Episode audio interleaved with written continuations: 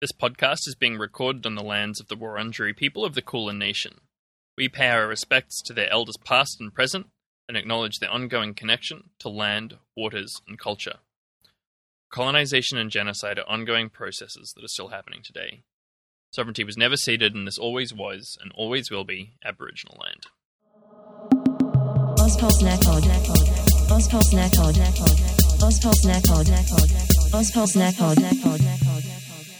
Hey, hey, and welcome back to Ozpol Snack Pod, the podcast that is kind of like a paleo diet in that it's a lot of hard work and it kind of gives you the shits. is that the joke? I forgot the, the joke that you uh, queued up for me. Uh, I my one was uh, it's hard work and it makes you feel like shit. Um, but you know, I think either It's all good. Yeah. Yeah, that's a Croods reference, even though I was more of the Gogs fan growing up. But yes, we are Ozpol Snack Pod. We bring you bite-sized chunks of Australian news and politics with a side of crispy memes, and we are also the official podcast of the Ozpol Shitposting Facebook group. My name is Zachla Snack, and with me, as always, is my bosom buddy and fellow troglodyte. It's me, Noon. I do aspire to troglodytism, so yeah, that's correct. If you were a member of the family from the famous movie Croods, which Mhm. of the characters do you think we you would be? Well, having definitely seen that film both when it was released in cinemas and again, you know, recently, every year, really, I, I can confidently say it was um, one of the kids. Yeah, that's exactly what I was going to say. We need to send a huge shout out to our new patrons this week. Thank you so much to Vanessa and Hon, uh, who signed up over on Patreon. you. And you can do it as well if you want to get a monthly bonus episode plus other stuff. It helps us keep the show sustainable, it helps us pay for our transcriptions. And that's a reminder as well that we put up transcriptions of the show every week as well. If you want to read it or you know someone else who would prefer to read it rather than listen to it, you can visit ozpolsnackpod.com and find transcripts of the episodes there. Uh, before we dive into our like deeper stories this week, um, there's a few headlines that I wanted to touch on that we're not going to discuss in detail, but I still kind of thought it would be important to point out. Um, it has been an absolutely foul fucking week in the news, Yeah. and they ha- it's been foul weeks for a while now. last But 150 last years or so. Yes, but the last couple of weeks have been pretty unusually bad, even Mm. by the standards of this disgusting colony. Um, but yeah, so here's a few things that happened this week.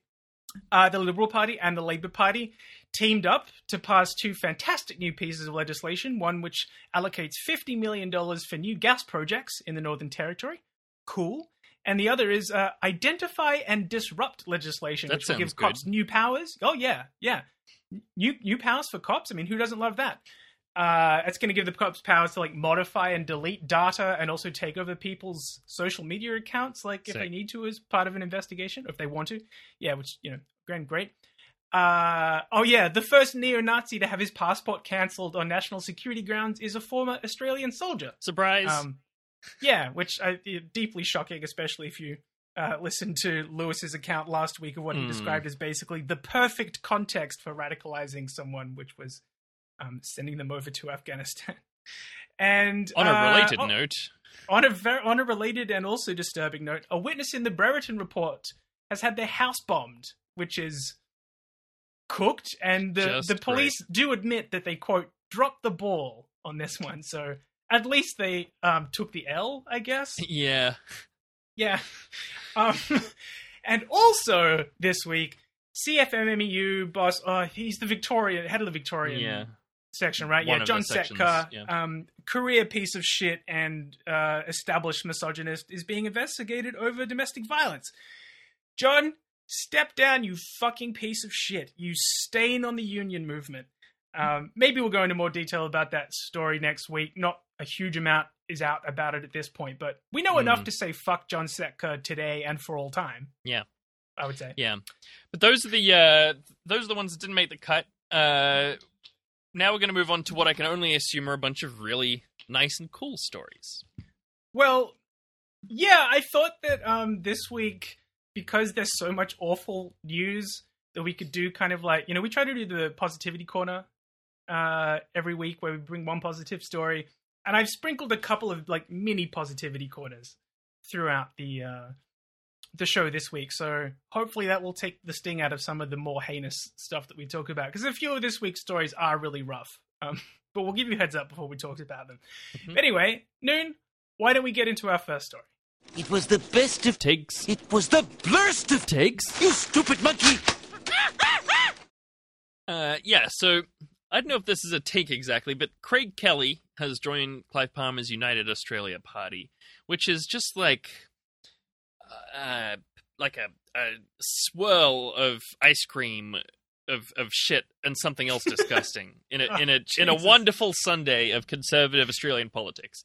Uh, and, and yeah, so to celebrate, he's been sending out text messages to people that say, "You can never trust the Liberals, Labor, or Greens again." Authorized by Craig Kelly, United Australia Party. Click on this link. Um, It is It- the ultimate like combo in uh, boomer brain posting politicians. You know, the fact that Craig Kelly is now signing off Clive Palmer's unsolicited text tweet messages is real. uh, text plus. Yeah, that's a good point. Yeah, I mean Clive Palmer's ability to pay millions of dollars for pointless newspaper ads that everyone resents, but not his workers. and Craig Kelly's ability to send incoherent rants about the coronavirus. Uh, just it's a meeting of great minds. They're forming a disgusting Voltron. Uh, obviously, I, I rarely ask our listeners to have sympathy for the members of parliament, but I think actually in this case, some of them have suffered even worse in this particular merger than the people receiving these text messages. Because Oh, wow. he's also sent out an email blast to every single MP in parliament, um, presumably also to celebrate his, you know, arrival in the United Australia Party. One of the most united parties of all time.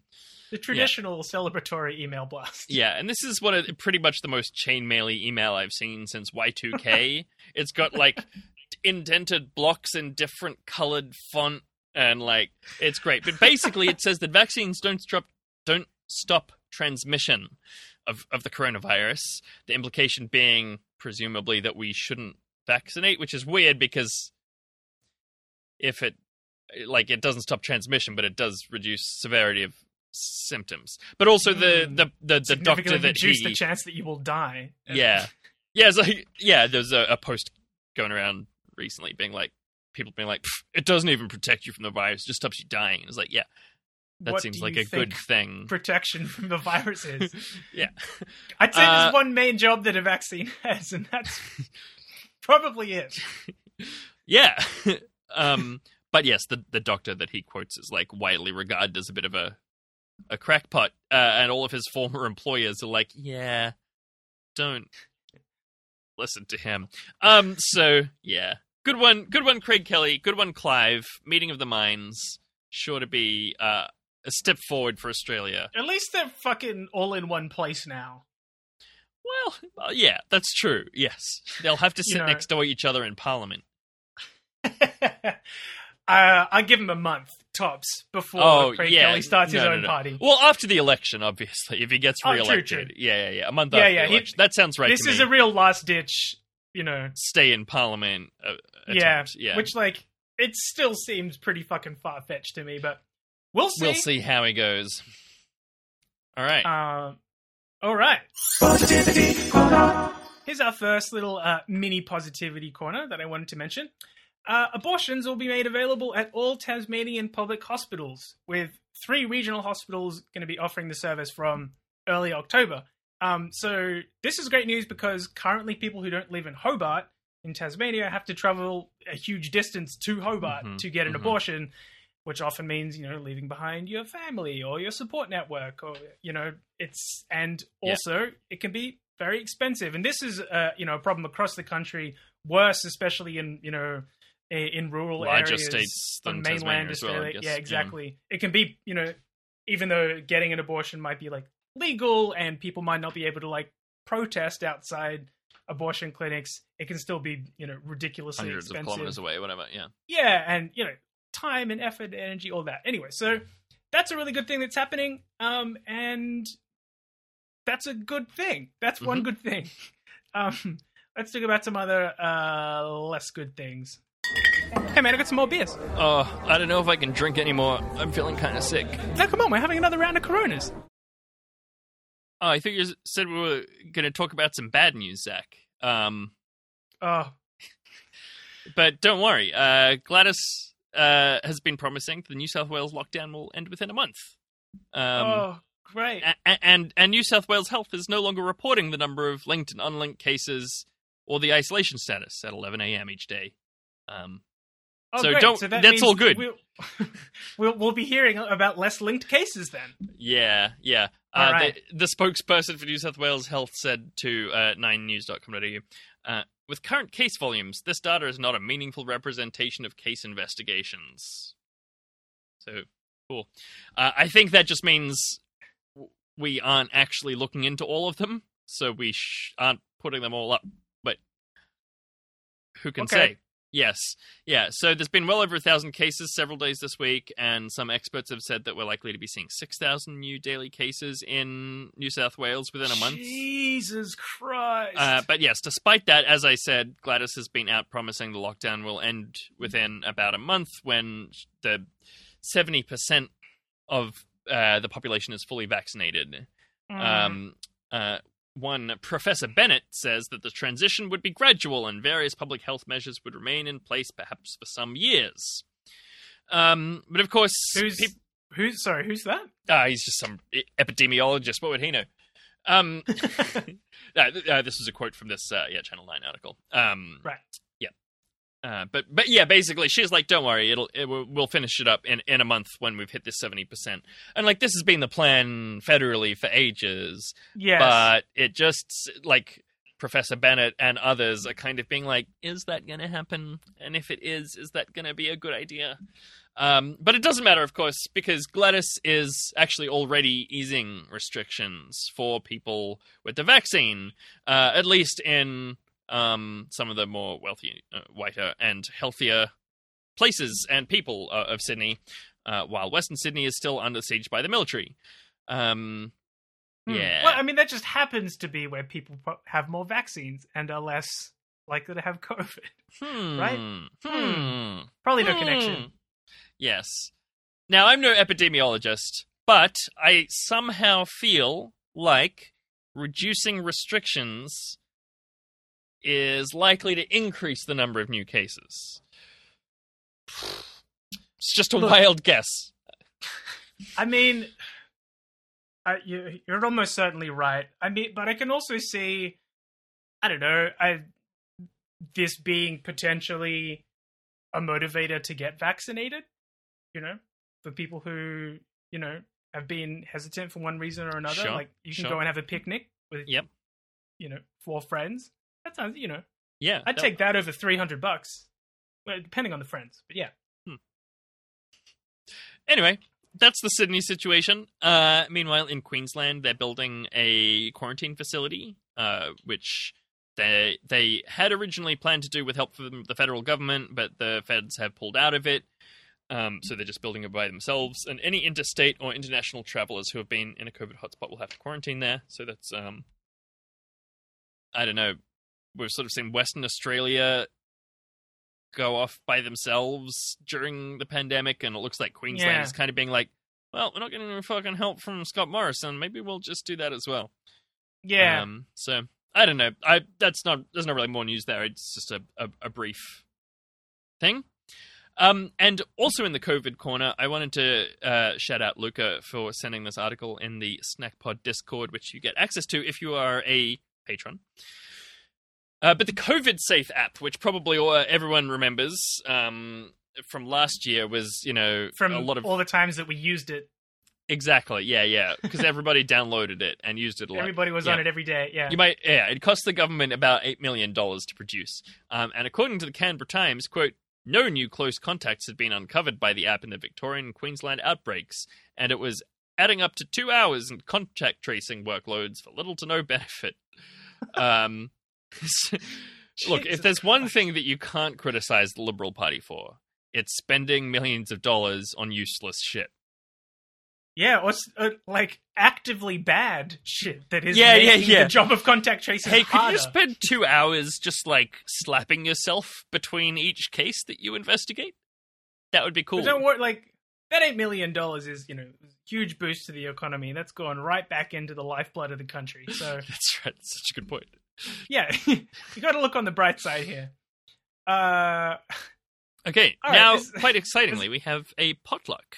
oh, we haven't had one of these in a while. This is where a listener such as you sends us in a little bit of audio of themselves talking about something related to the show or news or politics or memes or really whatever they want, and we most likely play it on the show when we receive it. Mhm. Uh, so why do we hit that sting?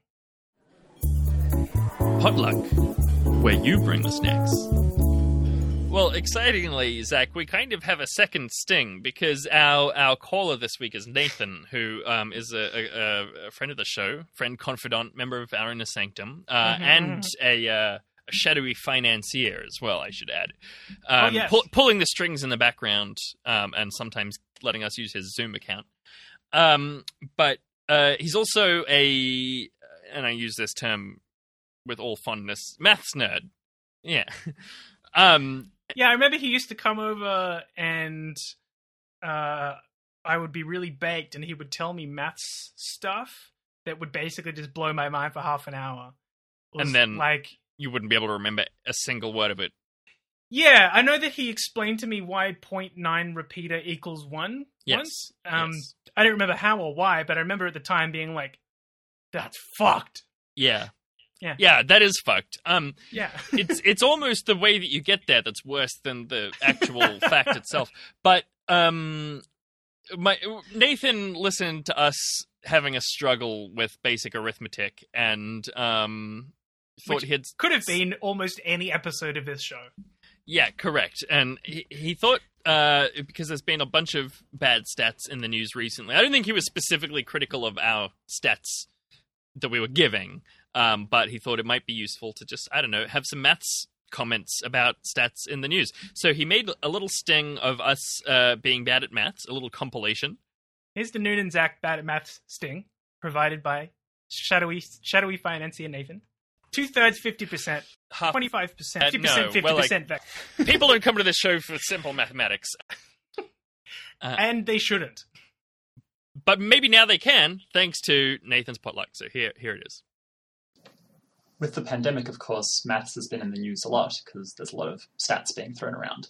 And everyone sort of is familiar with this idea that stats can be made to lie, but it's very hard to notice when they are lying because when they're lying, you notice it. And then when they're lying and you don't notice it, you're just like, oh, that seems like a reasonable stat. So I thought I would say something when I noticed, uh, not exactly lying, but something that was perhaps misleading.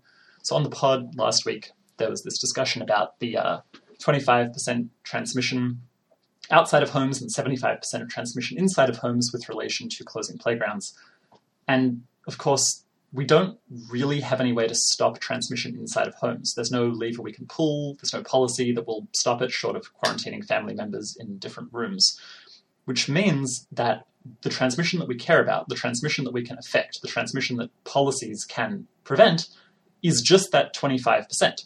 So what we should really do is sort of expand that 25% to the whole 100% of relevant transmission, um, which means that all of the actual numbers are four times larger. So if we knew what the playground transmission rate was, we should actually multiply it by four to get the sort of effective, like stoppable transmission or the impact of how much transmission we would stop if we stopped transmission in playgrounds.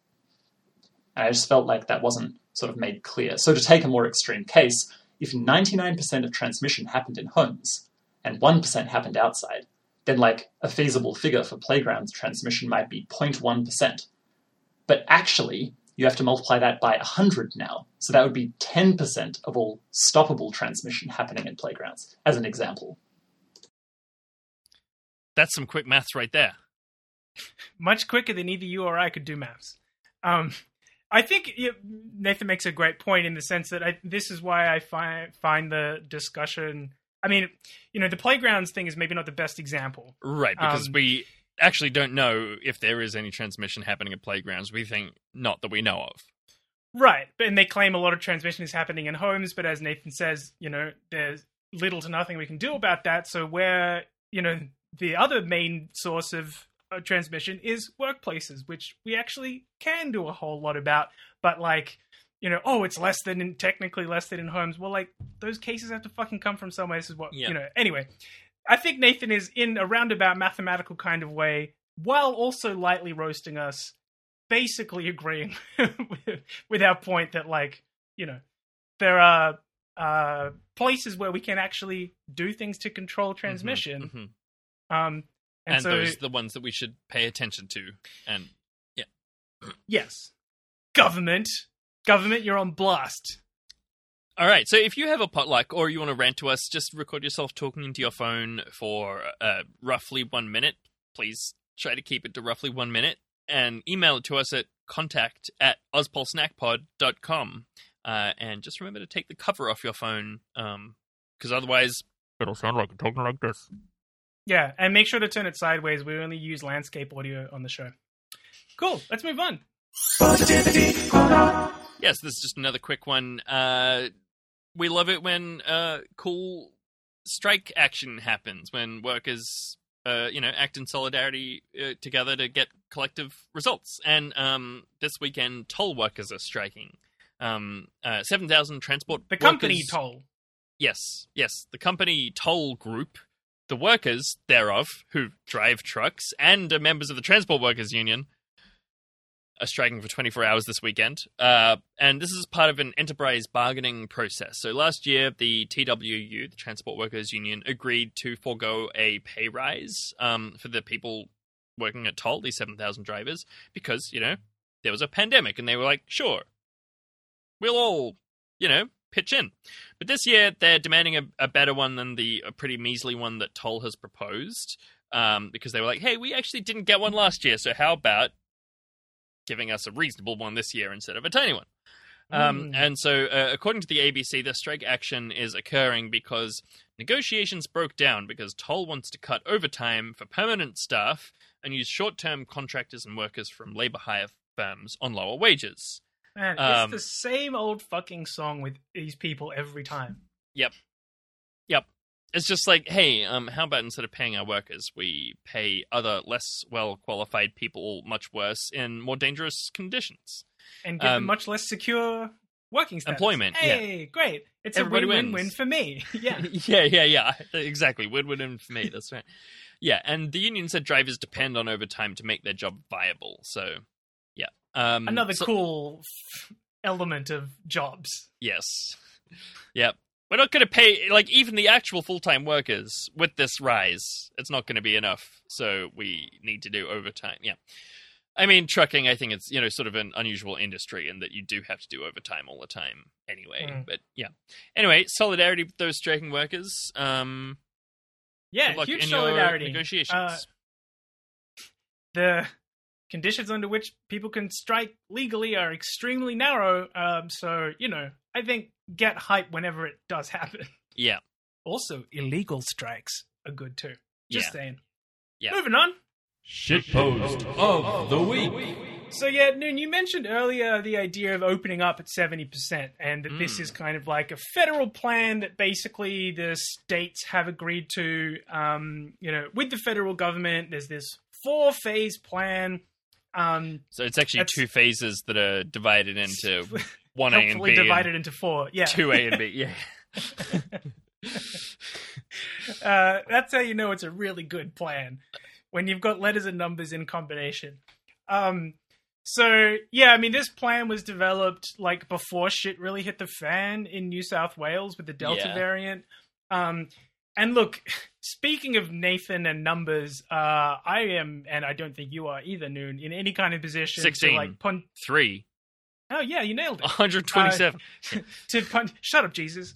Um, to pontificate on that's a deep cut. Um, I don't think we're either either of us is really in, in a position to to comment on like uh the validity of certain modeling or studies or whatever. Mhm, But mhm. people are debating. You know, this, this um, modeling was put together by the Doherty Institute, which is like a medical research institute Mhm. based in Melbourne. I'm pretty sure. Yep. And the modeling was done kind of based on like 30 cases a day as opposed to, you know, in excess of a thousand. Yes. But they say that that doesn't change the modeling, and Scott Morrison says that that doesn't change the modeling. And then Anthony Albanese asked him in Parliament, "Oh, can you show us the advice that shows that that doesn't change the modeling?" And Scott Morrison said, "Oh, it was oral." So, you know, take from that what you will. But in in any event, Morrison is very keen to have restrictions start to ease at seventy percent of the adult Mhm. population vaccinated. You know, Mm-hmm. not seventy percent of total population, adult population. No, yeah. Don't worry about the fact that more than half of the people who are in hospital at the moment are under the age of 30. do not worry about it. Stop worrying about it, to listener. Stop worrying if, about If you're it. worrying about it, pause the Stop show it. until you've finished worrying. Not allowed more jokes with Noon and Zach. No more snack pod until you stop, Stop stressing the fuck out. uh, yeah, they want to ease restrictions at seventy percent and basically almost completely do away with them at eighty percent of Yeah. adult population vaccinated. So states all agreed to that, and then Fuck Delta that other 20% of people. So I'm not an epidemiologist. I don't know what's going to happen to the 20%. Uh, It's just, I'm very Well, that- cynical. you- Sorry, please continue. I mean, yeah, mm, fuck them. Um, but the states are now basically being like, hmm, we actually may still want to keep our borders closed and do lockdowns, even if we get to seventy percent, because we're like seeing over a thousand cases a day in New South Wales alone. Um, which is a great position for Yes. Scott Morrison to be in politically, because he gets to be the guy being like, hey, I want to give you all your tasty treats but these evil state premiers just won't let me be the nice guy that you all know me to be. So, you know, credit where it's due in terms of political maneuvering.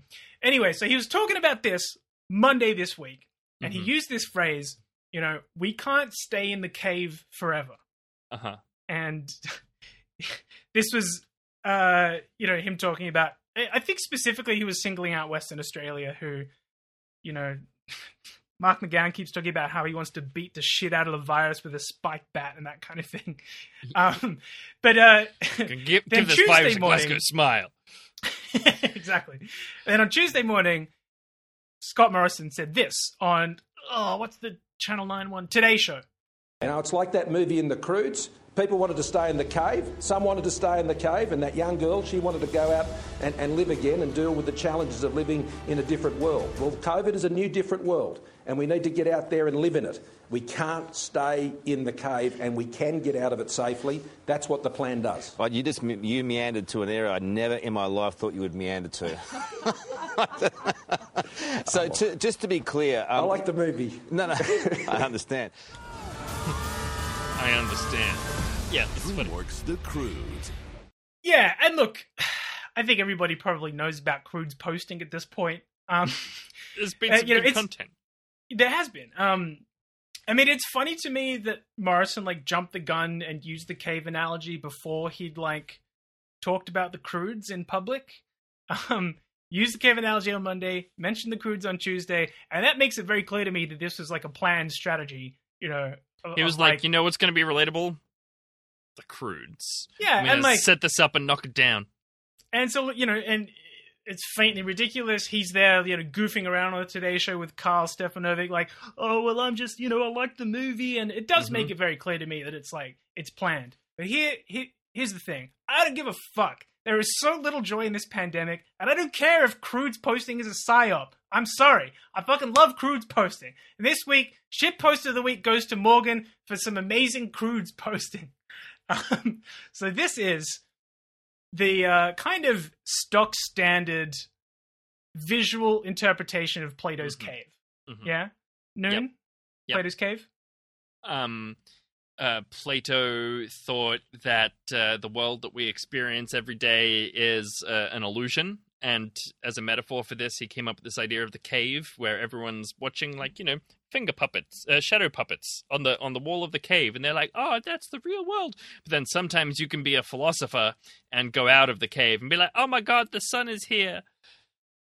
And in this case, you'd be witnessing, uh, oh, God is waving around a big poster with the Croods on it.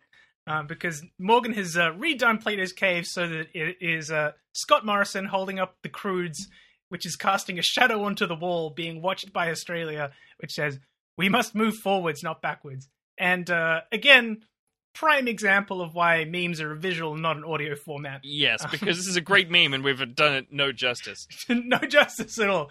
Uh, but I want you know, I love the Croods posting. There's so much Croods posting going on. We all know and love the Croods. We all relate to the Croods. And what can you say? I mean, Morrison's got his finger on the pulse.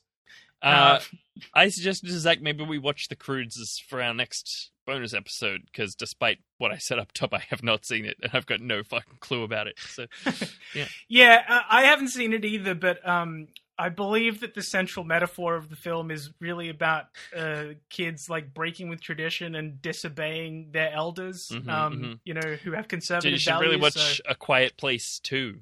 Um, so I've heard. sounds like it might reflect the Croods and also our s- coronavirus situation. Is that the same or different to a silent place too? Yeah, yeah, it's the, the both the same and different. Yeah. Was- okay, gotcha. Noon, there was another Morgan meme you wanted to shout out this week. Yes, it was, and this was really a shit post of the week of our hearts because it's extremely self-indulgent. Um, but this is that famous meme of Spider-Man pointing at the other Spider-Man, except one of them has been replaced by a Superman, and then a, a superimposed on it is the, the text: "This film is dedicated to the brave Mujahideen fighters of Afghanistan." And uh, Morgan, I just wanted to say thank you so much for um, wonderfully. Uh, referencing so many of my mistakes that I made, all in one extremely cromulent meme. Um, I feel like it stands on its own as well. Like even contextless, there's a certain yeah, I mean, the less I understand the meme, the more I appreciate the meme in That's general. true. But also, Yeah. this is great because it roasts you in like three different ways. If you It don't know what we're talking about, listener, then you know you clearly didn't listen to last week's episode, and I'm not gonna, no, I'm not going to make you do that. But you might just have to sit this one out. Um, and just as a little honorable mention for shit post of the week, these we had a couple here that were nominated by Chris Ritchie, and a couple of photoshops by Benjamin Lee of this uh, photo of Mark McGowan, Premier of Western Australia, wearing a Western Australian Letterman jacket yeah. says WA on it, and there was some kind of thirsty headline from like, I don't know, you know, uh, some, Some online outlet being like, whatever, "Ooh, yeah. Danny McGowan really slaps in this sharp Letterman or whatever." And uh, anyway, Benjamin done has Benjamin Lee has turned out a couple of nice photoshops of this one, which makes the jacket read W A N K, which um, Yep, it's very which is pretty good. funny. And then the other one, which was uh, now it reads W A A A, and McGowan's head has been replaced by popular video game character Wario. And I have never played a game with Wario in it, but I Really? believe that he says "Wah." Yeah, and every time I listen to any song by Shaggy, I imagine Wario because he goes wah wah a lot. All right, there's a fucking crossover meme waiting to happen. Fantastic. Thank you for your posting this week, everybody. Thanks everyone. It's been quality. It's We- been It, keeping it our really spirits it up. has. We do really appreciate it. Um, and that's enough uh, butchering of quality content for this week's shitpost of the week segment. Uh, why don't we get on to butchering some news instead? Yeah, so according to the SBS, approximately uh, quote approximately 33 refugees across Melbourne, Darwin, and Brisbane have been released from detention since Sunday. Um, I don't know why it's approximately such a specific number, but sure. One family from Iran has spent the last nine and a half years in jail and are now able to move about with, you know, much more freedom. Um, they're in community detention, which essentially means that the government says, you know, they have to live in a particular place, um, but they can go and live, you know, relatively normal lives, shopping, seeing people, um, accessing electronic devices, choosing their own medical professionals, all of the things that you might think might be involved in living a normal life that Hmm. they have been denied for the last, yes, nine and a half years. Yeah. Um, but of course, being out of jail is not enough, um, and these people are still vulnerable. They're still marginalized, and they have spent nearly a full decade in prison and offshore prison camp camps. Um, and so there's a, a fundraiser being organized by Refugee Solidarity Meanjin slash Brisbane, uh, which we'll link to in the show notes. So if you have money to spare, please consider giving it to these families to help them, yeah, set up their new lives and to get treatment for the many horrors that our shitty country has inflicted on them. Please do. Uh, time to move on to our next segment, Noon. Yep. AC, AC,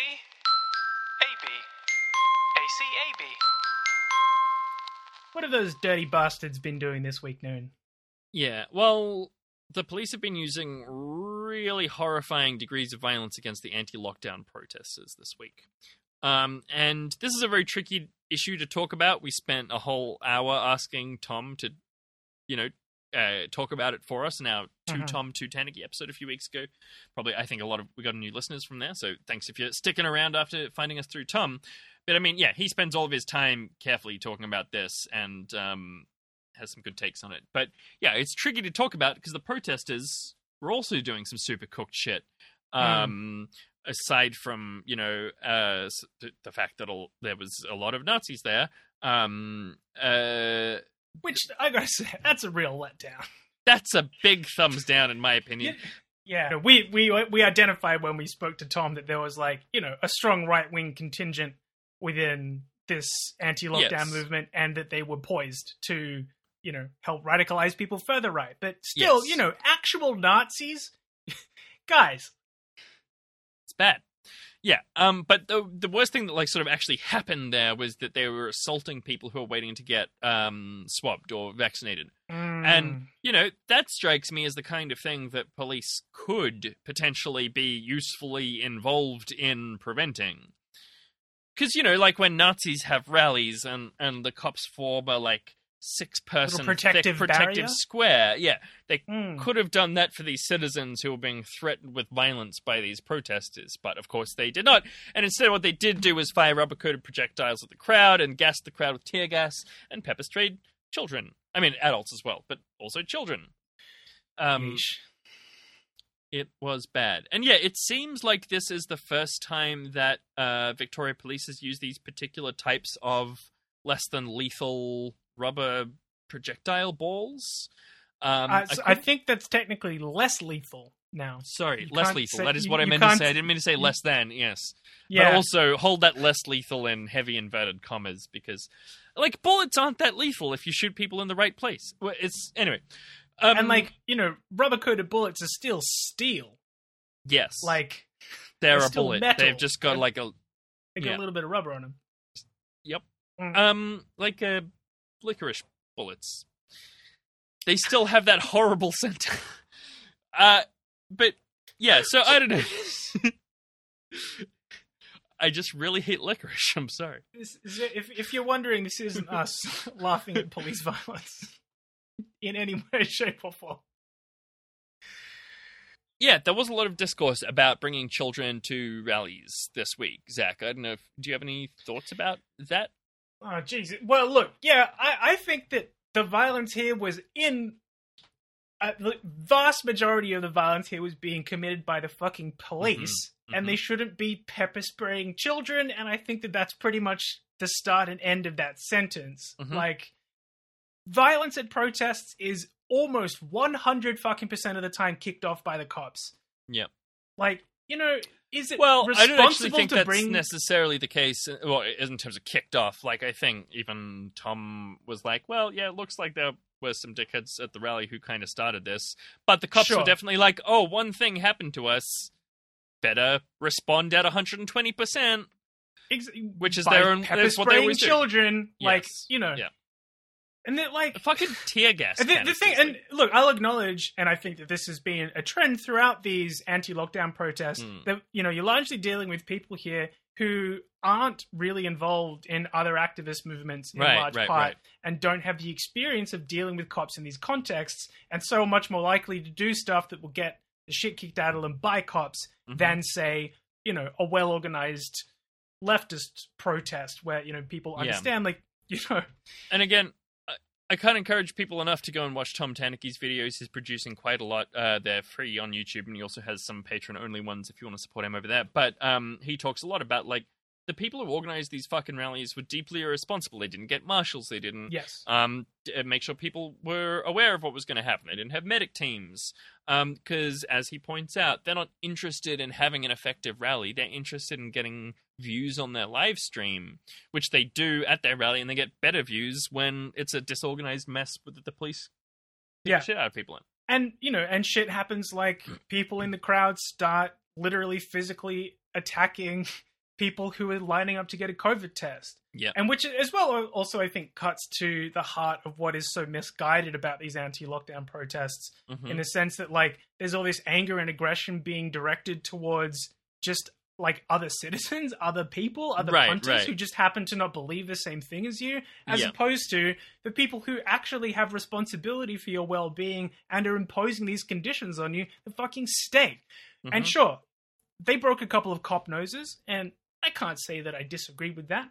But also, it's you know, as you say, Noon, there's this like it's it's deeply irresponsible on behalf of the organizers, but also like you know, we we complicated, I guess, or tried to introduce some nuance into the conversation about the makeup of these protests when they happened a couple of weeks ago, you know, the big one in Sydney, mm-hmm. and like we're careful not to sort of outright condemn everyone that was there because there are legitimate concerns wrapped up in all the garbage. Much, much harder to sympathize this week when you've got Nazis Totally. when you got Nazis and also attacking innocent bystanders, Yeah, it's yeah. like okay, you've gone past the point where it's like you can balance out the garbage with the legitimate stuff. It's like it, the, you know, Mhm. it's it's this runaway train at this stage. Yep. And uh, yeah, like to finish off the the main cop bit, I guess. Um, I just wanted to quote uh, a basketballer named Andrew Bogut, who seems like a bit of a conspiracy theorist, uh, but has been quoted in a lot of articles and makes a good point.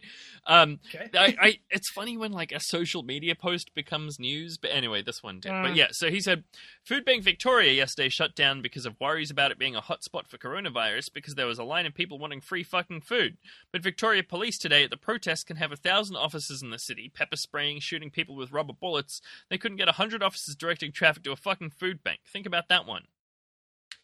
Hey, look, when you're right, you're right. You know, You, you got to hand it to ISIS. Yeah. Um, but look, the, that's it. The protest was really, really irresponsible. It was bad. It shouldn't have happened, and for two major reasons. Um, the first one, it could very well have been a mass spreader event that will endanger thousands or millions of people. I mean, yet to be seen. We don't know. Uh, people said the same thing about the BLM rallies, and they didn't end up spreading anything. So I don't want to like hyperventilate yeah, but they about weren't this. specifically like an anti-mask. Yes. protest. So there are a they number were very of things. specific about.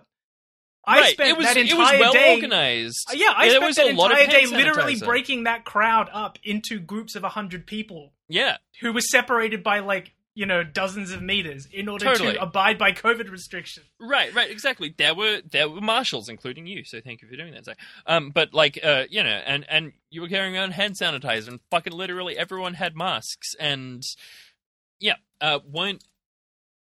It also was the Delta, the Delta situation. It was like quite different. So, but anyway, we don't know yet, but that's definitely a concern. Uh, so I'll, I'll talk about that more in just one second. The, the other thing is that it was a, a Nazi recruitment extravaganza. So read this first point about the, the, the spreading event and so on. I want to play this clip from Tom Tanuki, who I cannot shout out uh, excessively enough. because cops are fucking shit. They're shit dog fucking pig maggot dogs. They're fucking cops. I fucking hate them. Here's a nuanced political take on cops. I hate them. Fucking maggot pig dog pigs. Thanks for listening to my nuance. Please spread the message. Self restraint, not state restraint. Thank you. Which yeah, it's a it's a great clip. And the other thing that Tom talks about uh, that I've you know heard him mention as well is the idea that you know these violent, disorganized messes of protests organized by these like people Mm. who are essentially washing their hands of any responsibility Mhm. for what happens at them. You know, allow the police to then bring that more violent response. Yep. To future protests, these people don't have any kind of investment in building any sort of sustainable protest movement over Mhm, time. mhm. It's all you know. It's all this uh, totally short-term, self-enriching grifter garbage. And at the end of the day, the people who are going to suffer are those of us who actually do go out into the streets trying to protest for good shit to happen. And the cops are going to be, you know, that extra level of violent next time because they're going to be able to point to this protest and say, "Look what happened last time. We need more pepper spray. We need more steel, Mm-hmm. rubber-coated bullets." Mhm. You know. Yep. It's frustrating. It's frustrating.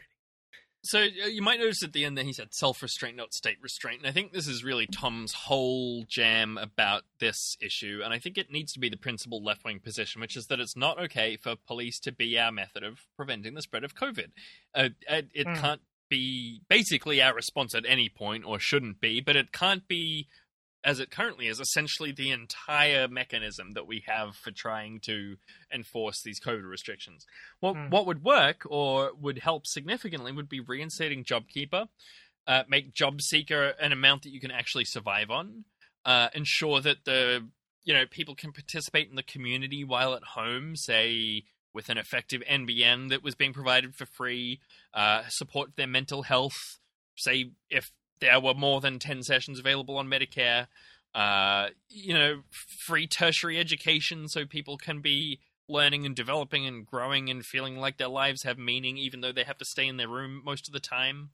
Mhm. And so what you're saying make is the that direct opposite of everything that the government does Yes. and has been doing. Okay. Yes, yes, Cool. yes, exactly. yeah, yep. How about armed goons? Okay, yeah. And so uh, the, the the second point, uh, which is that it was a Nazi recruitment extravaganza, Mm. somehow it feels like a more intractable problem, but I don't think it is because people are being driven to extremism by the failures of our government, right? Like I think Mm, yep. this is a bit maybe This is what we were getting from- at Yeah, when we were trying to add a bit of nuance to that conversation last time. Yeah. Right. And yeah, this may be a, a little bit abstract from the COVID situation, but I just think liberal democracy in a lot of ways is its own worst enemy because people like the, the the ruling class, the parliamentary class, can't bring themselves to make the small and pretty reasonable changes that would be necessary to get people to stop complaining. Like, if we don't wow, want really, Nazis, that's a very clear-eyed um, way to frame the government response to COVID. you guys really didn't have to do that much, but you still just couldn't do it. no, they couldn't. Yeah. They did it for a minute and they were like, this is the worst thing I've ever done. We gave people a viable amount of welfare. like Sc- Scott Morrison doubling JobKeeper, like what? I think it would be better to completely burn, yeah, burn all of our political goodwill and kill thousands of people. Like, that would be a much better option. Like, if we don't want Nazis recruiting at anti lockdown protests, we need to make sure that no one wants to go to anti lockdown protests. And the way that we do that is exactly the same way that I said before we give them good welfare and a meaningful life and access to education and community. Like, Yeah, yeah. And we only And had a couple of those things last year when the anti-lockdown movement was, yeah, was basically just chumps sort of screaming into the void. Obviously, you know, a lot more time has passed since then, but it's like the the lack of financial support is is a really stark differentiator between the you know political environment now versus a year ago. Yep, definitely. And look, just to finish this off, this segment went longer than I intended, but police violence radicalizes people. Well, hmm. violence in general radicalizes people, but p- being targeted by police radicalizes people. And if you're at a climate rally full of socialists getting pepper sprayed, and then you go to the medic team who washes your eyes out, and the legal team who get information and chase it up with you, you get radicalized in a progressive direction about building community and, and, and communism. But if you're at an anti-lockdown rally where there's like literal fascists handing out swastika pamphlets and like punching on with cops, and you're like, fuck yeah, those guys are the guys punching on with cops, then you get radicalized to being a Nazi. Uh, anyway, in conclusion, uh, fuck the cops, fuck the fascists, fuck the people who went to lockdown protests, fuck it all.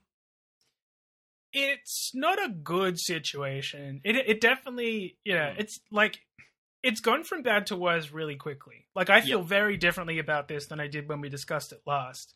Yep. And not that much time has passed and you know the with the accelerating rate of the fucking virus and oh Mhm. my god. Anyway, um Yeah, it's a we're rough- entering Rough time.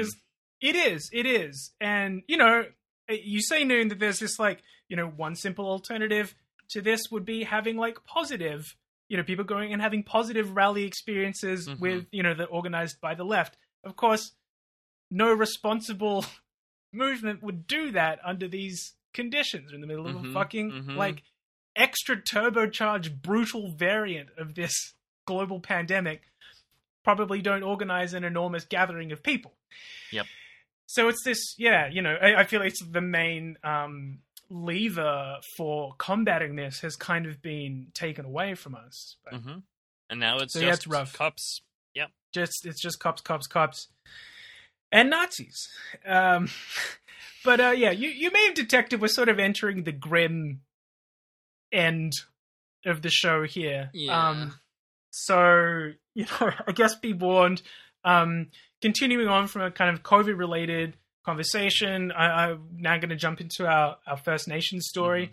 Um, so last week we spoke about the huge gaps in vaccination rates between indigenous and non-indigenous populations, uh, where the indigenous population is flagging far behind the non-indigenous population in vaccination rates in every state except Victoria, Mhm. and the gap is particularly bad in the western and far western New South Wales health districts, where roughly in the far western um, district, roughly 16% of indigenous uh, adults are vaccinated Wow. versus 33% of non-indigenous people are vaccinated. Whoa. So you know, it's less than half. That's quick maths.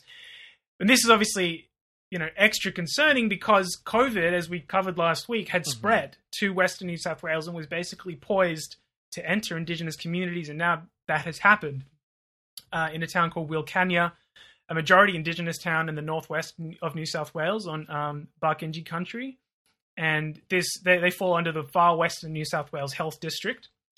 Um, Wilcannia now has the highest rate of COVID transmission of any hotspot in New South Wales, Whoa. like which is an eye-watering yeah. statistic. So the, it's a rate of five cases for every hundred people in a town of uh, 750 people. Whoa. And so the ex, they're like, you know, on top of that, there's this, you know, pre-existing kind of, uh, you know, awful conditions in this town. You know, a 2009 paper for, by a research team at the Jumbunna uh, Indigenous House of Learning at the University of Technology in Sydney found the average lifespan for Indigenous men in Wilcannia is 36, and for women 42. Like, Whoa. which is just yeah, just fucking awful. And the other reason that Wilcannia has been in the news over the last couple of years is that there's this been this intense water shortage, basically due to mismanagement of the Murray Darling. The town's hmm. water supply has all but completely dried up, and for long periods they've been relying on donated water or having to like buy bottled water. The Saturday paper reported in 2018 that some households were spending up to 60 bucks a week on bottled water. Wow. So, you know, this is already a community that is hugely disadvantaged, hugely mm. vulnerable to a health crisis. And already this week, there have been multiple stories coming out about the impact of the lack of resources. There was one woman who had COVID who was turned away from the Wilcannia Medical Service because they didn't have a ventilator. I believe the town now has one between them. Reports of COVID tests um, being taken, but they're not collected or processed. So the case numbers that we have Wow. are much likely, you know, real case numbers are much li- much likely higher than the official count. And there's been food shortages as well. Um, and I'm going to play a clip here from uh, Wilcannia woman Monica Wyman being interviewed by National Indigenous Television. They're treating us like we're suburban Sydney. A, a family said, I got no food. They said, go ring Uber Eats in Wilcannia. We don't even have a, you know, we're, we're 200 k's away from the nearest big community, which is Broken Hill. You know, where they have fast food and, and deliveries, food deliveries. But Wilcannia, if you don't, you know, cook for yourself, you're going to go hungry because everything there in Wilcannia is closed by seven o'clock. So the New South Wales government's response, somewhat predictably, has been to basically blame the residents of Wilcannia for this. Largely, uh, their line is that oh, this has happened because a bunch of people attended a funeral, and this is a line that been, has been trotted out by both the New South Wales Health Minister Brad Hazzard and also the Deputy Premier uh, John Barilaro. Uh, and they compared this funeral, which was attended by about 300 people, to a party that was held in Maroubra in Sydney, which has resulted in several COVID cases. And leaving aside, you know, the whole issue of New South Wales MPs criticizing people for attending a funeral in a town where people are on average dying before they hit 40. Yeah. No one from Wilcannia attending the funeral was actually breaching public health orders by doing so. Like, Right. they, they, they just weren't in place uh, at that time for that area. John Barilaro went on to claim that he was given incorrect information and said, I'll be asking government officials why incorrect information was provided to me. So, fuck you, bro. Mhm. But I want to re- read um, a long quote from The Guardian here uh, in response to this. Uh, they interviewed a Barkindji woman named Monica Kerwin. She said, I was gobsmacked. I was gobsmacked that the minister can stand up there in front of national television rubbishing a small community. That's a disgrace. It's disgusting. And how dare he blame this on an Aboriginal grieving family in Western New South Wales? Wilcannia has been exposed to the virus through government failure, she said. Kerwin said the community asked the New South Wales government to close off their township last year, fearing COVID 19 would have catastrophic consequences for Aboriginal families in a place where housing is overcrowded and people have multiple health problems. And now the strain of this disease got more potent and crept in our community because of their negligence. Now there's police roadblocks on either side of town, but not actually when we were crying out for it a year ago. Our cries fell on deaf ears, and now Wilcannia is the hotspot in the West. Which, yeah, I think basically sums it up. When the community was actually asking for government assistance, they got nothing. Yeah. And now that they have an outbreak, they're being blamed by their own government for Mhm. The disease being there. So the government is now sending in the ADF and emergency vax teams, and we discussed last week, you know, the issues with this approach as kind of outlined by the National Aboriginal and Torres Strait Islander Legal Service. But, you know, having said that, thankfully vaccine rates are now rising in the town. This from the ABC. The Far West Local Health District said vaccination rates across the region were encouraging, with about 53% of residents having received their first dose. District said about 55% of Wilcannia's population had now been administered a first vaccine dose, with fully vaccinated numbers sitting between 25 to 30%. And of course, that's still not the average for the area or the state or the right. nation. Still flagging far behind. And of course, you know, these extraordinarily vulnerable communities should have been the very first people to Mm. get this. And look, I think this is also, you know, it ties into what we're talking before about Gladys like unlocking at 70%. It's like, well, we're, Yeah. you know, if we're getting close to 70%, but fucking these communities, and these Western health districts are uh, in these, you know, 16% kind of range, that is literally who it is that's to suffer for it being Yeah. open. And like, you know, Yeah, the- who is that- it that- that's going to be making about- up their remaining 30% or 20%? Right, right. You know? and and that thing uh, that that that woman that you played the clip from saying they're treating us like we're in Sydney, and you know you and I both Yeah, just get Uber City Eats. latte Yeah. sippers, but just like the the sheer malicious incompetence that you have to have Mm. to forget or pretend that this isn't a remote community or that it's not a unique situation or that you haven't fucking dropped the ball because this has happened. Like, yeah, gross. It is, and you know, it, it's it's aside from the failure of the kind of immediate government response to the pandemic here, it's Mm. you know it's clear that the structural Mm, disadvantage mm. experienced by people in Wilcannia, you know, is really what has made this so kind of devastating. And you know, so much could have been done to prevent this happening, and you know you have to tie this back as as we always do to the direct knock-on effects of colonization mm-hmm. dispossession of racism. You have mm-hmm. to view this as another act of genocidal violence Mm. by the state. There is no mm-hmm. other way to contextualize this politically or historically. Like this is just another you know it's another act of violence by the state Yeah. against indigenous people. Like that's Yep. what the failing of these communities represents. So you know, on on that note, there are some practical things um, that that that we can do in the short term to support people in Wilcannia. Um, the Maari Ma Health Aboriginal Corporation, which services far far western New South Wales, is taking donations at the moment, uh, and you can also donate food through the Wilcannia Central School, and we're going to put links to both of those uh, to where to donate in uh, the episode description. Um, so go down there um, if you uh, have the capacity to help out. Uh, and we'll move on now to our next story. Fashy Australia.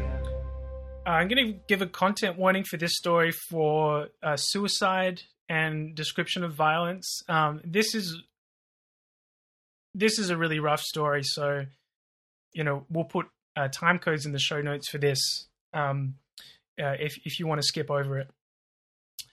Uh, so this is uh, a story about uh, a man named Kaneshwaran Krishna Pillai. He's a Tamil ref- refugee who died this week by setting himself on fire in the suburb of Sunshine in Melbourne, and he's survived by his wife and three children. I've Got a quote here from the Tamil Guardian. Kaneshwaran fled Sri Lanka as a child alongside his family after receiving threats from the Sri Lankan military. He later arrived in Australia from India by boat in 2013.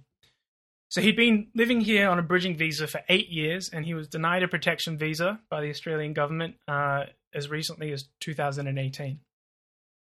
Uh, I'm going to read a quote here from uh, a statement from the Tamil Refugee Council.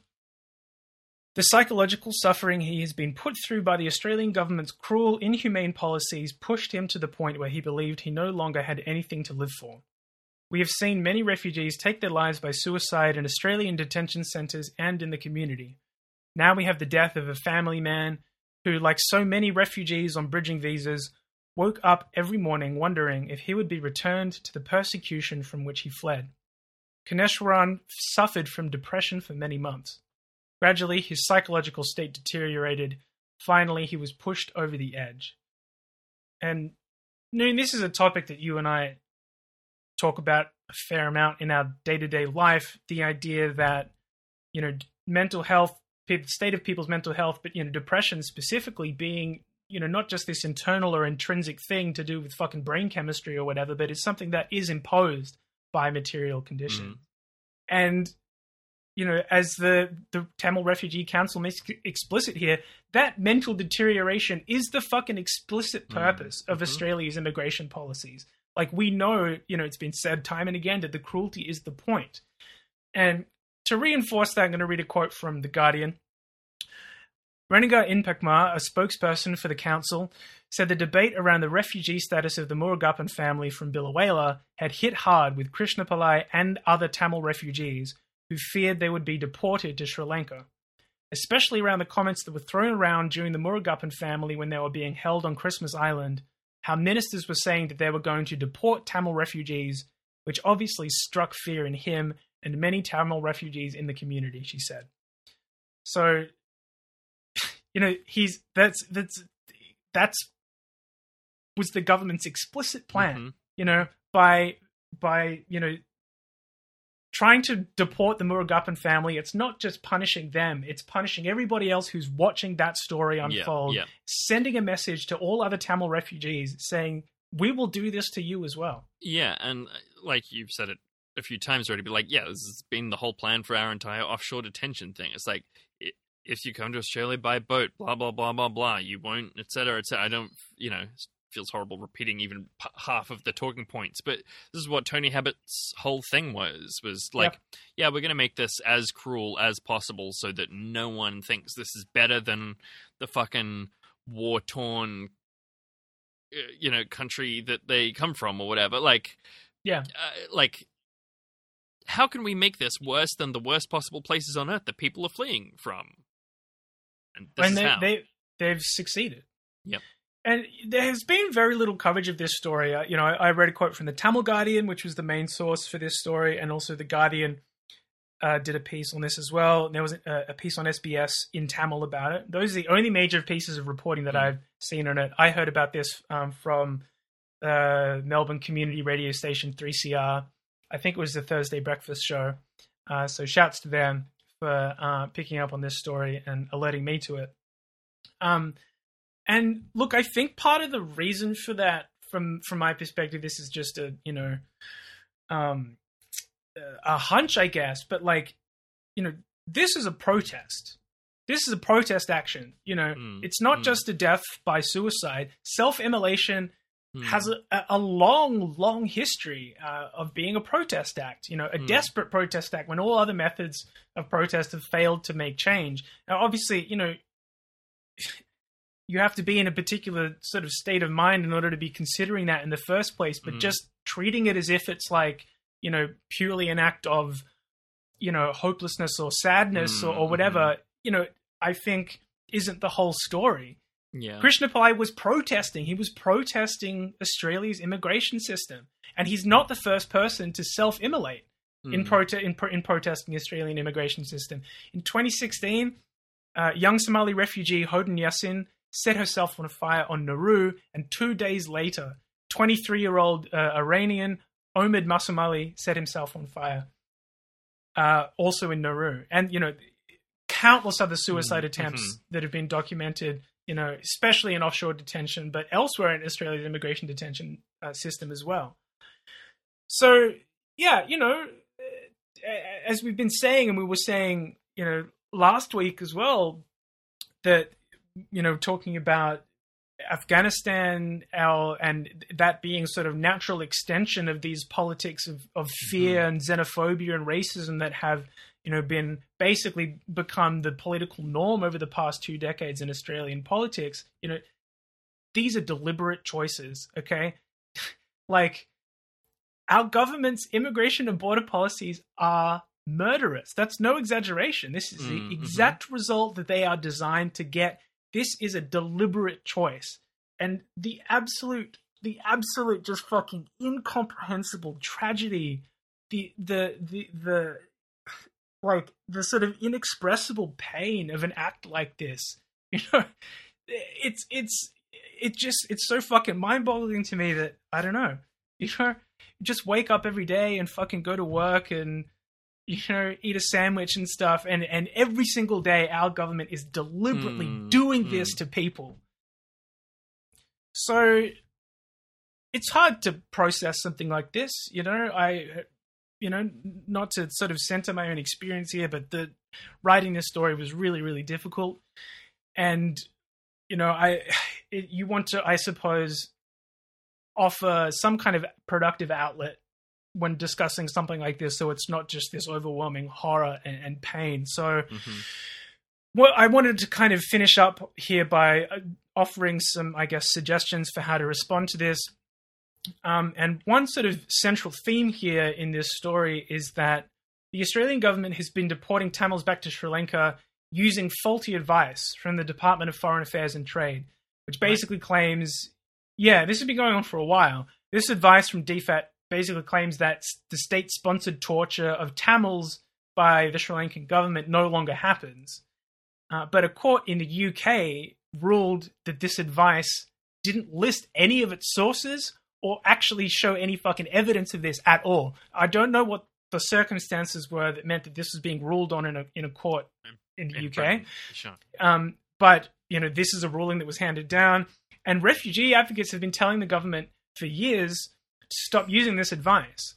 Um, and so this is something that you know can be specifically advocated around. You can write to your MP or directly to the immigration minister, Alex Hawke, and you know, and tell them to stop using this faulty advice. Which, by the way, is part of their justification for deporting the Murugappan family as well. Mhm. So, yeah, there's this kind of central bureaucratic mechanism that they're using, which, you know, basically has been demolished by a court in another country already, um, which can be specifically advocated around. Uh, and I also wanted to direct people towards the Tamil Refugee Council, who I uh, quoted in this uh, in in this story. Uh, follow them on Facebook, and uh, you know they they uh, have a bunch of great news and updates not just around Tamil refugee issues, but refugee issues in general. Um, and also, lastly, there has been a, a funeral fundraiser set up for the family of Kaneshwaran Krishna Pillai, uh, which we're going to link to in the show notes. And uh, you know, if if you've got the means, uh, please uh, please donate to that and and help uh, his family out. All right, I might take a deep breath and uh, move on to uh, the last thing that I wanted to talk about this week. Positivity Corner. Uh, yeah, apologies for the tonal whiplash there, but this is kind of a continuation, I suppose, of the thoughts and feelings that I was having whilst writing that last story.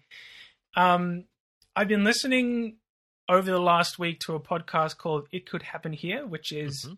by uh, Robert Evans, who is one of Noon and I's favorite podcasters. He does Behind the Bastards, uh, and he was recently doing uh, a narrative Worst podcast year called ever. Oh yeah, Worst Year Ever as well, and and the narrative podcast. Um, what was it called? After the Revolution, which was you know book, a novel that he wrote. It- It's Yes. fun. It's not high literature, but it's fun. No, yeah. Uh, and yeah, the he did the first season of It Could Happen Here a couple of years ago now. Yeah, it was when Trump this- was elected, pretty much. yeah, I think. and it was kind of like imagining how uh, like a post-collapse America would look, and A second going American into- Civil War.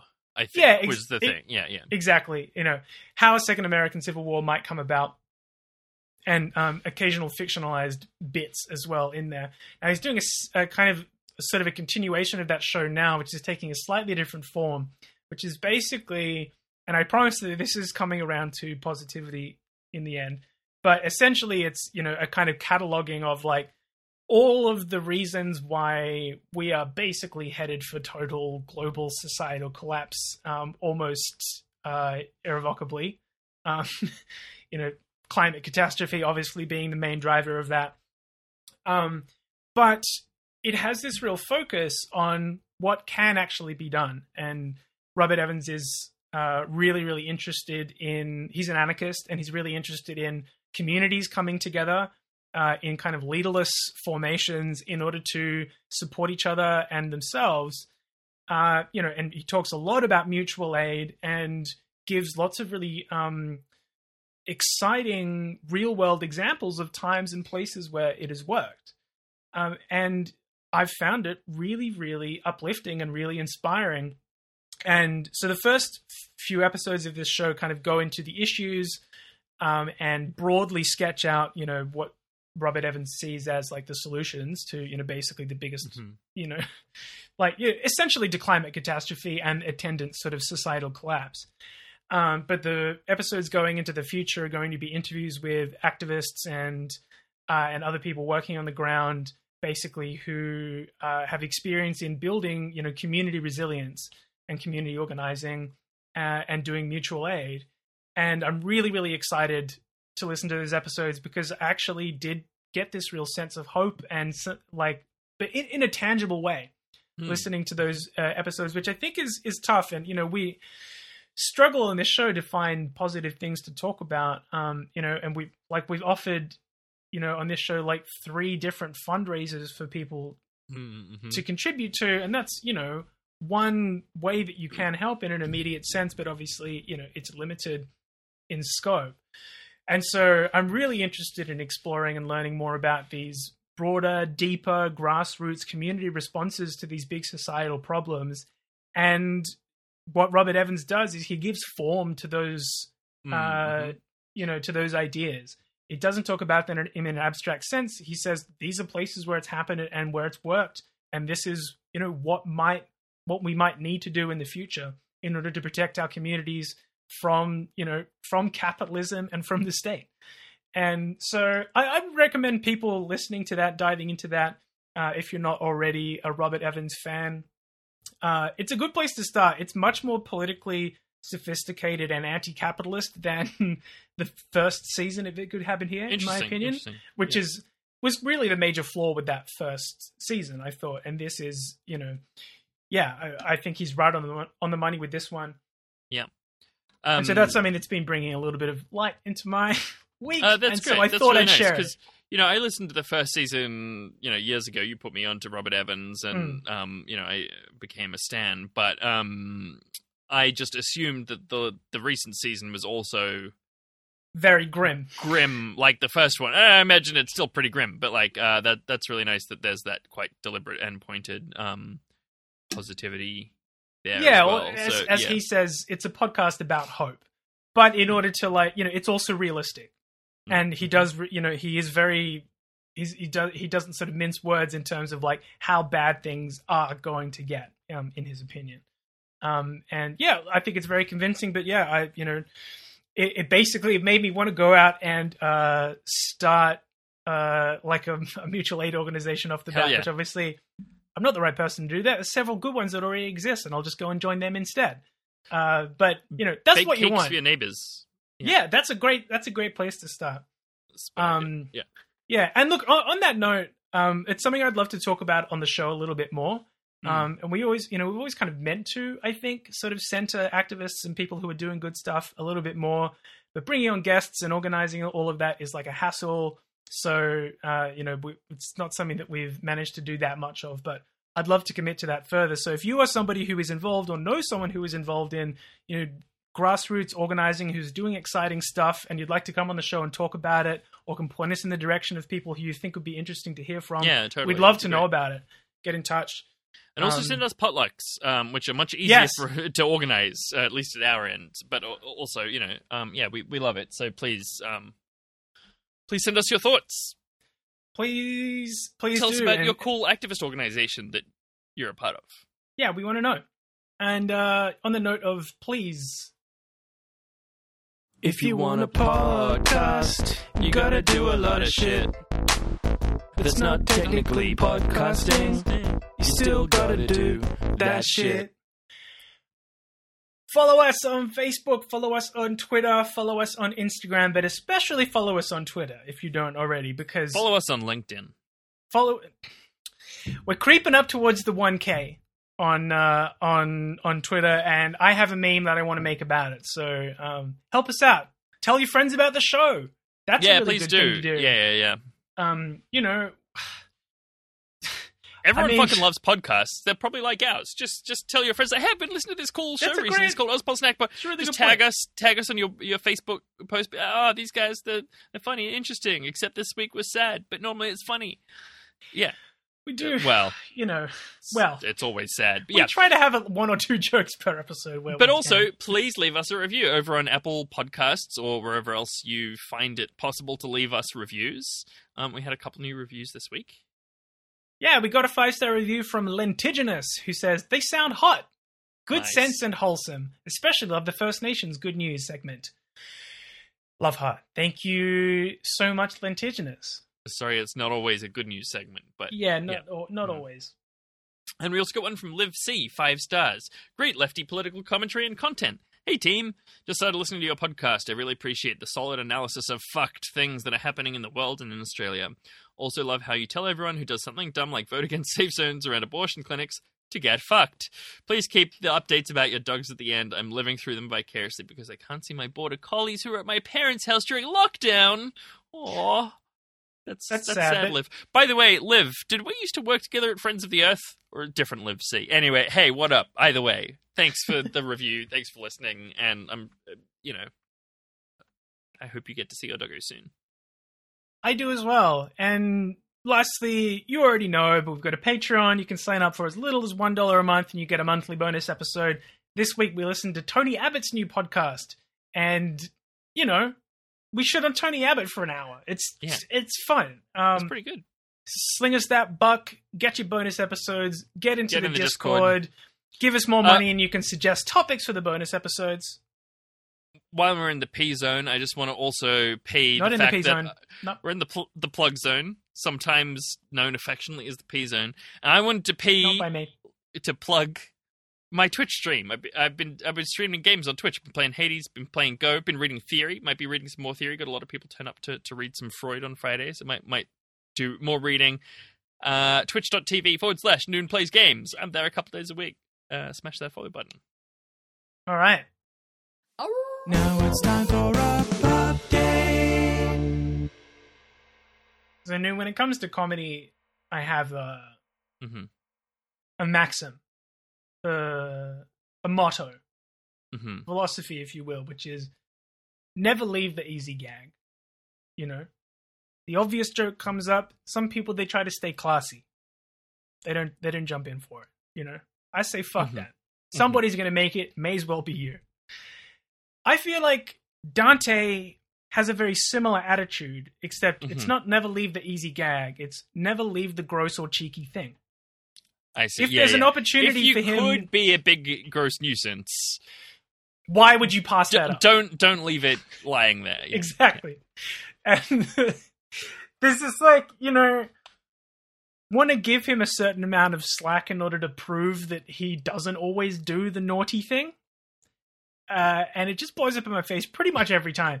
So, where uh, Holly's doing a bit of a um, a rearrange of the living room at the moment, and she sold our bookcase uh, in order to replace it with a different one to spruce up the room, which is cool. And so the bookcase got taken away, and you know, leaving basically just this enormous, really Like a thick, rectangle. disgusting patch of dust. Yeah, Yes. Yeah. yeah. like really thick dust from Right. under underneath the the the bookshelf. And I was sitting on the couch reading a book, and Dante kind of sort of casually noses his way into the room, uh huh. and he starts sort of making his way over to the dust patch. And I've got one eye on him, like, I see where this is going. uh, you know, is something going to happen? Like, you know, he doesn't look that intent on it, so maybe he'll just, you know, Give it a sniff and move on. I'll give him the benefit of the doubt.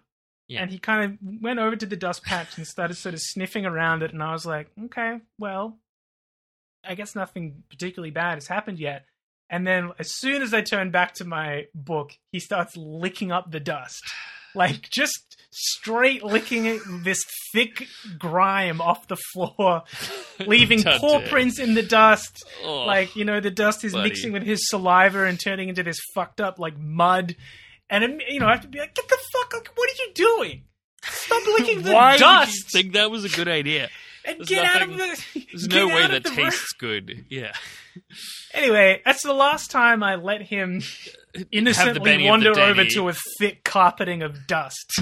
I guess is another thing that I have to add to the list of like in my mental list not. of like yeah like things you have to immediately stop Dante going near is Yeah. dust. Great, excellent.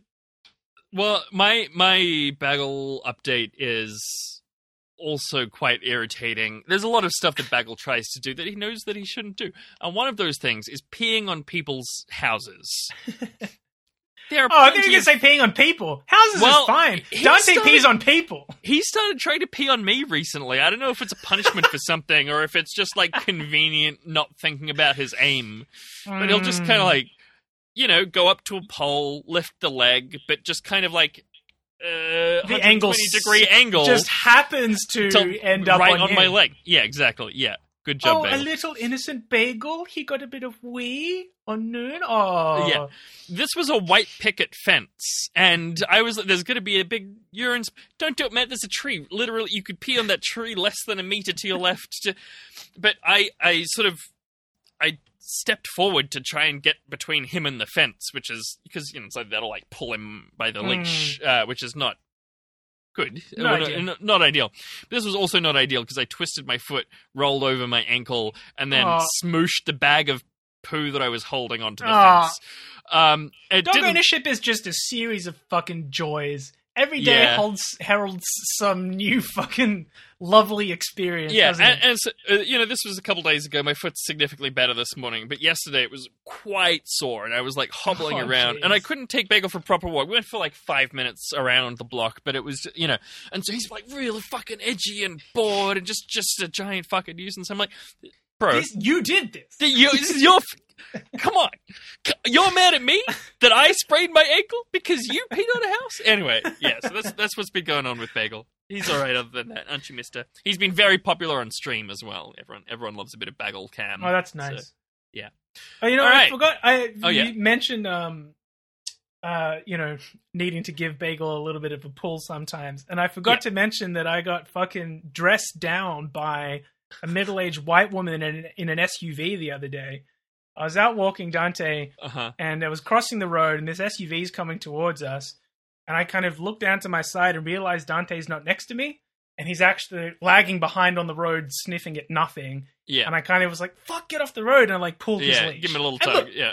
not my finest moment. I gave him a yank. I'll, Look, but, look, also it's not it's not like horribly cruel. Dante is a, a powerful beast. He's got a thick neck. He's he's fine. And uh, you know, Bagel. you know, got him on a, a him on harness. It's not a exactly. It's not on the throat. Yeah, yeah, yeah. and like you know, it's just not nice. It's not a nice vibe tugging your dog around. it's a vi- it's a vibe thing. You know, it's a vibe thing. It's not nice. And but like you know, I got a scare. This this SUV was coming. I thought Dante was next to me. Turned out he Better was a little tug on the dumpy Yeah. than uh, hit with a car. Yeah. That's what I figured. Anyway, I kept walking down the road. This Yeah. SUV goes a couple blocks down, stops, idles for a minute, does a U-turn, comes back up the street, and the woman winds her window fuck? down and is like, "Excuse me, any reason why? Any reason why you're pulling your dog's leash?" And I like chose in that moment. I took a deep breath and chose to respond politely, which I think took the wind out of her sails. And I was like, I was scared because I thought my dog was next to me and he was on the road, and I was worried about him because he's reactive and jumps at cars Uh-huh. and stuff, and I wanted to make sure that he was safe. And Uh-huh. you know, we spend a lot of time training and doing heaps of work together. This wasn't my best moment. I'm sorry you had to see that. And she was like, "Oh well, thanks for explaining that to me," and sort of drove off. I was like, "You have no idea, No mate. fucking idea. You got Like, no fucking idea how much of my life is spent taking care of this fucking demon." okay. there, there's someone who lived around here who I think wasn't, you know, well, I think, you know, yeah. Um, Sure. So I couldn't bring myself to really resent them for doing this, but it would. Every time I saw them, or I think every time they saw any dogs, I, th- I think I encountered them having the same conversation elsewhere. Mm. They would scream from a couple meters away, "Don't leave your dog in your car with the windows shut. It can die. Right. You could Right. kill your dog." And this is like screaming at full volume as if I was currently choking Yeah. Bagel to death in a car, um, Neglecting the obvi- fact that you do not and can never drive. that advice is not relevant to me. No, um, Not but, owning a car. uh, but just like I guess that's kind of a reasonable thing to remind someone of, or to be worried about happening. But Mm. also, don't scream at my very Does it need to be dog. screaming? Yeah. I mean, I feel like Dante is maybe a little bit better for the, the on-street encounters, but like, Well, no, he- people that's very the thing, he politely was actually- saying, he got really "Hey, wigged out." excuse me." Yeah, yeah. Yeah, he does. Like whenever I speak to anybody on the street, he starts to get It's really like weird and disaster. Yeah. yeah, exactly. What's going on? A new person? Ah. Um, although it wouldn't. It's annoying because it's like it's not safe for me to explain to you that what you've done is far worse than what I've done. In expressing your concern about it, whatever it's just drastically more slight traumatic than yeah. yeah. Anyway, now I have to watch where's- for this woman every time I'm out on walks. Like, is she is she there marking off my fucking Uh-huh. walking stats? She's got a little clipboard. She's that on was patrol. only twenty three minutes. do you uh, do you care about your dog's exercise? Uh, to- okay, well, look, because only be a 23 minute walk because yesterday he jumped at a bird and strained my shoulder, and now I have back pain, and I hurt when I go SUV to lady. bed. Anyway, that's Let's enough finish of us. show. Thank you very much for tuning in. Bagel. Yeah, but look, people like the dog talk. They do. It's one of the most consistent comments that we get is people Yeah. like pup dates. It's just that by the time that we get to this segment, usually we've discussed some of the most heinous and psychologically damaging things that we've looked Mm-hmm. at in the week. So, you but anyway, thanks for tuning into our comedy show. And um, we really appreciate all the support, the reviews, everybody signing up on Patreon. We've been getting quite a few listens for last week's episode, which is Yeah, awesome. So great. if you're a new listener, thank you and welcome. And oh my god, I can't believe you actually listened to this full 90 minute episode. Well done. Uh, but we'll catch you next week for more news and politics and, and crispy memes. Until then, keep on snacking in the free world. Fuck cops, crunch crunch.